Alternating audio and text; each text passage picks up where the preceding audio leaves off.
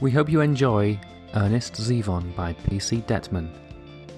If you really like this podcast, the best way to support us is to buy and read the ebook for Kobo or Kindle. Also available as a paperback.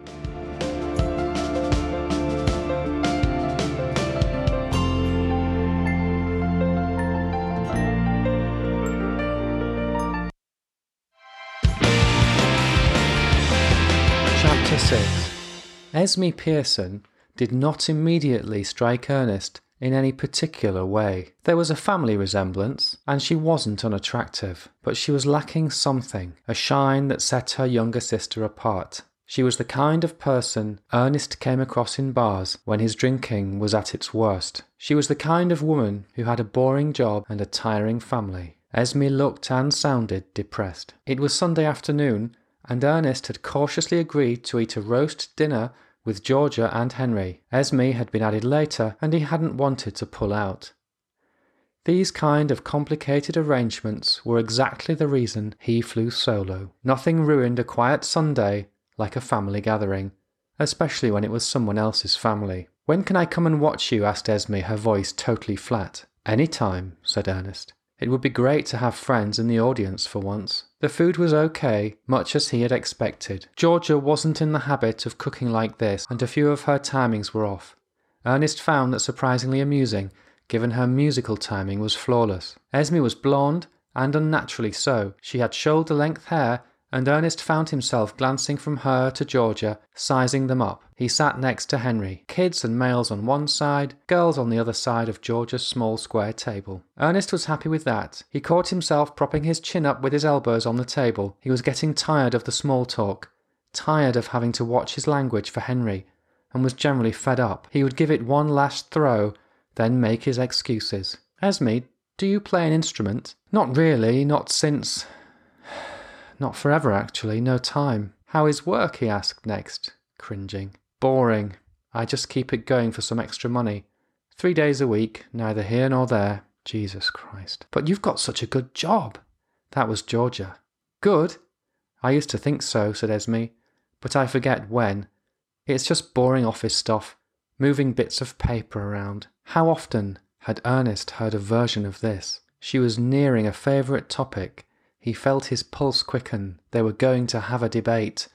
At last. But you get security for that, which helps if you have kids, he said proudly. Georgia glanced at him. She already knew him too well. Esme snorted in disgust. Security? Please. No, it's just dull, insecure, boring, and unrewarding. And my husband's a bat. I mean, he um he makes it hard for me to keep going, even though we need the money. Silence fell. Ernest wouldn't have much time to analyze how things happened the way they did. But at some point before they reached the street, he had suggested that Esme may like to grab a drink on the way home. It seemed the polite thing, and she definitely needed cheering up. Well, I have to. Well, actually, I don't have to, but, but I mean, he took that as a yes. He pushed open the door and flagged down a cab in the street. He knew just the place. The barman didn't raise an eyebrow, of course but it was only a couple of days since Ernest had brought Georgia here. Would he just think this was the same woman with a new hairdo? A Walter special? Probably not. And Ernest didn't mind much. He bought the same drink, just to see. Esme giggled a little and said, What drink is this? A particular martini, Ernest replied. Popular with Ian Fleming. The writer? Some people think so. They drank in silence for a while. I find family things like that pretty heavy, he said eventually. They're a bit easier when it's your family, said Esme, but not much. Do you have, well, anyone? He shook his head. Not any more, but don't let that worry you. I got used to it. Well, you have Georgia now. She needs someone. Not me. I'm certain of that. Esme laughed. You have so much in common. She's a mother. But so much more. He couldn't deny that. Let me be quite clear, he said. We're just colleagues you know about colleagues? Well, just that if, you know, it, it wouldn't be the worst thing in the world. Elder siblings always had a role somewhere between sister and mother. He imagined it must be hard having to share the parents. Even if one of them wasn't a cockney gangster and the last of a dying breed at that. The dregs. Who looks out for you, Esme? asked Ernest. The correct answer, of course, would have been her husband, but he knew she wouldn't say that. He didn't know who she would think of. Esme snorted into her drink and did not reply. Your mother? She's, uh, she's not that old, of course, but she's not what you would call with us. Alzheimer's then, tough. A flaky musical sister, a mum dependent on full time care, and a useless husband. Quite the troika. Did you like the drink? I'll get you another. Esme looked at her watch, opened her mouth, and then said nothing. She nodded. My mother drinks. So not Alzheimer's. He knew all about the drink. Far worse than Alzheimer's, which had no explanation. Drinking would be tough to cope with, but it was hereditary too, which people were only just starting to appreciate. Have you or Georgia ever? She shook her head. Luckily, no, but it makes me worry for my children. And Henry, maybe. No, he'll never. I'm, I mean, well.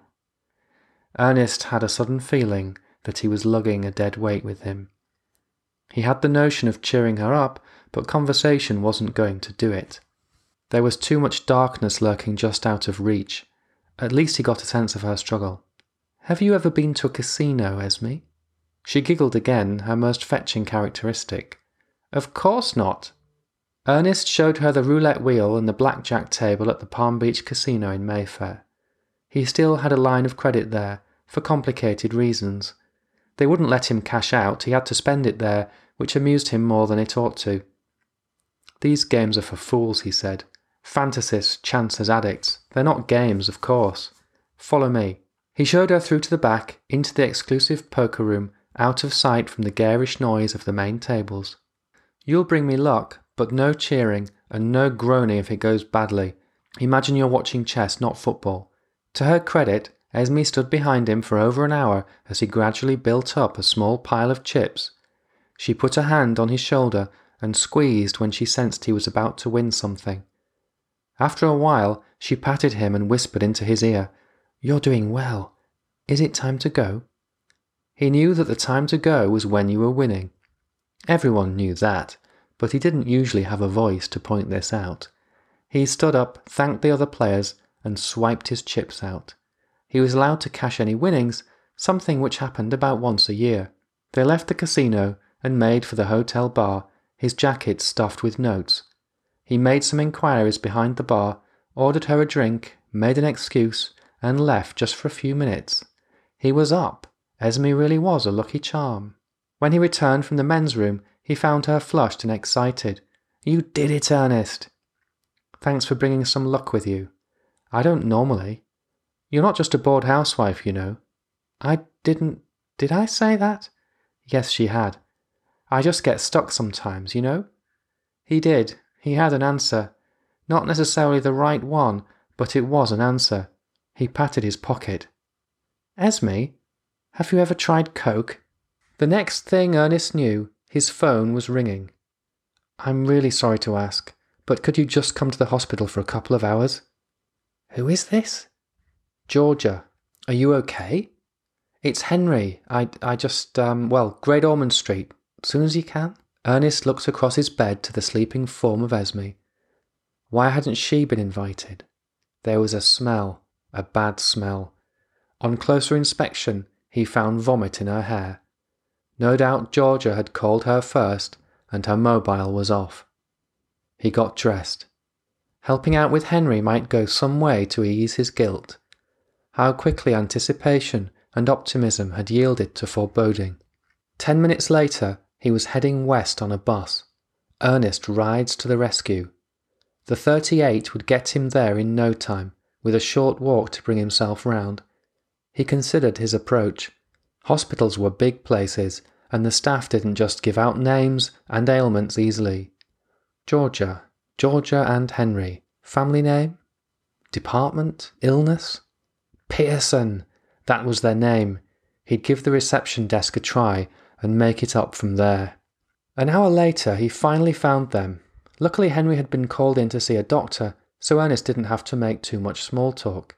He was thrown into silence when Georgia grabbed his hand as though she was pulling him from a stormy sea. He felt the circulation cut off, and his hand went numb, but he didn't say anything. Esme clearly forgot, said Georgia, and not for the first time. She was supposed. Oh, it doesn't matter. As Ernest sat in the consulting room, Georgia next to him and Henry next to her, the situation began to unfold for him. This was a scheduled appointment, not an emergency, and Henry was looking profoundly unwell. His sprightly performance at dinner the previous day was almost impossible to believe. He looked exhausted, his skin translucent, and he had dark rings around his eyes. The nameplate on the door suggested some kind of immune system issue. Ernest began to wonder if Henry was seriously ill. Why had Ernest even been coerced into this private situation? He hadn't signed up for this at all. They were just colleagues, and new colleagues at that. He didn't cope well with disease. The doctor was talking. Some of them always looked depressed or concerned, so that if they conveyed good news, you couldn't believe it. Everything about the doctor said bad news, but Ernest couldn't really understand what they were talking about. Georgia soaked up the information quietly. She nodded every so often, glanced at Henry, tightened her viced hand around Ernest's, and then listened some more. The whole thing took quarter of an hour, and then they were standing up, time to go. Ernest nodded a thank you to the doctor, but he didn't know why. Georgia quickly wiped a tear away with the back of her hand, sniffed, and took a big breath. Well done, Henry, she said, and the three of them walked together along the corridor. Henry, here's a pound. Go and get some chocolate from that vending machine. As soon as Henry was out of sight, Georgia burst into tears. She still had Ernest's hand, and now she pulled him towards her for a bone crunching hug. Her body shook as she let her cries out. Ernest just felt confused. Not the time to ask about Henry's condition, but when would be the time? He just stood quietly for a few seconds until the crying subsided. Sorry, said Georgia. Sorry, sorry, sorry. I didn't know Henry was sick.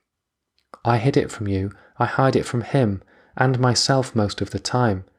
He's why I need the money. He needs some new procedure, a new type of bone marrow transplant. One way or another, he'll die without it.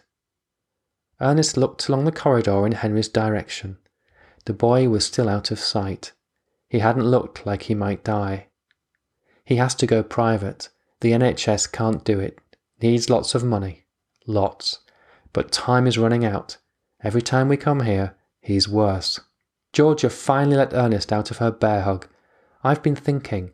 I wonder if it's better that I should spend more time with Henry.